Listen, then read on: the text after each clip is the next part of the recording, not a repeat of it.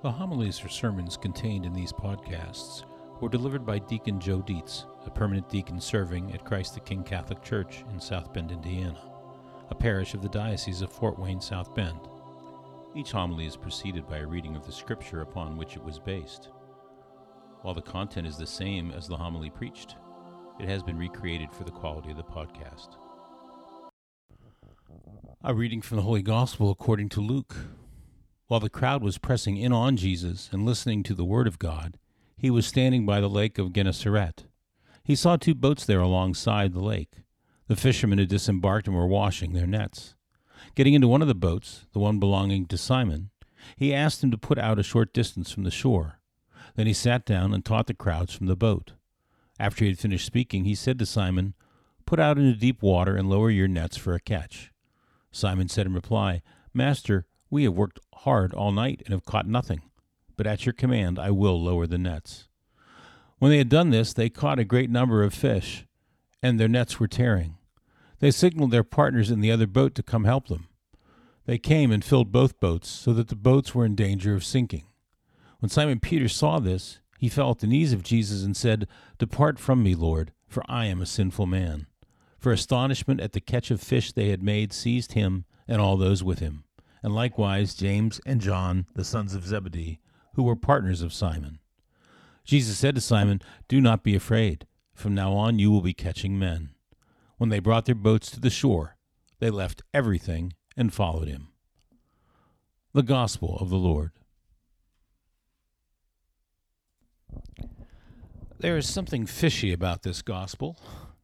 And in order to get to the bottom of this fish story, I think we need to take a closer look at the fish in this reading. I mean, I always just kind of dismissed the idea of the fish as simply being a means of Jesus displaying his miraculous powers, and in this case, in a way that makes a significant impression on the apostles he was recruiting, who happened to be fishermen. But on closer examination, the significance of the fish catch in this narrative is far more than simply another miracle.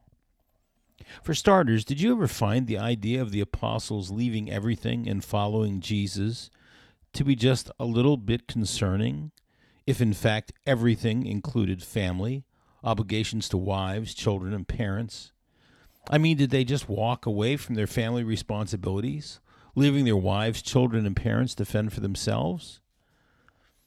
And this is what brings us back to the fish and, frankly, wondering about the value of the two boatloads of fish Jesus provided by this miracle. You know, you can find out just about anything on the internet these days. Whether it's true or not, I don't know, but sure enough, when I Googled value of Peter's two boatloads of fish, I found a research paper on exactly that subject. A couple of folks did an extensive analysis determining the size of the boat that Peter likely used for fishing the water displacement of said boat, the weight of the boat and the crew, and ultimately the weight of fish that would have put the boat on the verge of sinking. They then determined the value of that weight of fish at the established Roman commodity price, and then using the standard labor wages at that time, determined that the catch of fish caught that day, divided among the four apostles, Peter, Andrew, James, and John, would have provided for each of them between 12 and 24 years of wages on the low end and 18 to 36 years of wages on the high end, depending on variables such as the quality of the fish and whether or not you paid the fishermen the going wage for skilled or unskilled labor. The bottom line is that this catch of fish would have provided for the needs of the apostles' families for years and would have allowed them to leave their livelihoods behind and dedicate their time to following Jesus. The second point is that, as we just illustrated, for fishermen, fish is money. So, this great catch of fish, beyond anything they could have ever experienced or imagined, was the equivalent of pulling in buried treasure. It is no wonder that they were completely overwhelmed by this miracle. And even though the decision to walk away from the greatest catch the greatest windfall of their lives, may not have left their families without support. It did involve a decision to walk away from a material wealth they had never known. They were truly walking away from a professional and worldly success beyond their wildest dreams. Or were they? Because while they may have left it all behind to follow Jesus, they were in fact choosing to follow the one who provided that very windfall. Quite simply, they were following the one who could and would provide all they needed in this life and for eternity. It wasn't really as if they were leaving something greater behind. They had just been given the gift to clearly see that what was greatest, most valuable, most appealing was not their old lives, no matter how recently successful they might have been, but their new lives of personal relationship with Jesus the Christ, the Holy One of God, the Messiah, the Savior, the one who, at his simple command, whether it be to lower the nets or to follow me, could and did change their lives. This is the same Jesus that calls us to give up more and more of our lives every day and follow him more closely, more deeply, more completely. He has the power over every aspect of our lives.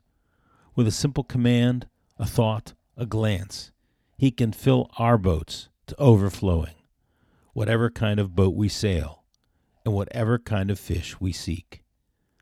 But what he really wants to do is free us from this world's constraints, our daily fears and anxieties, and draw us more fully and completely to surrender our lives to His care, and to see in that surrender that we are not giving anything up, but are truly receiving all that we need, so that freed from the constraints of the world, we can more fully serve Him and share the good news.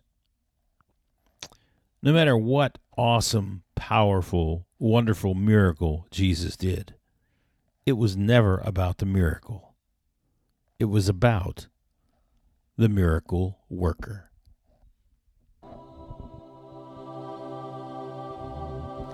For questions or comments on this homily, write to Deacon Joe 2017 at gmail.com.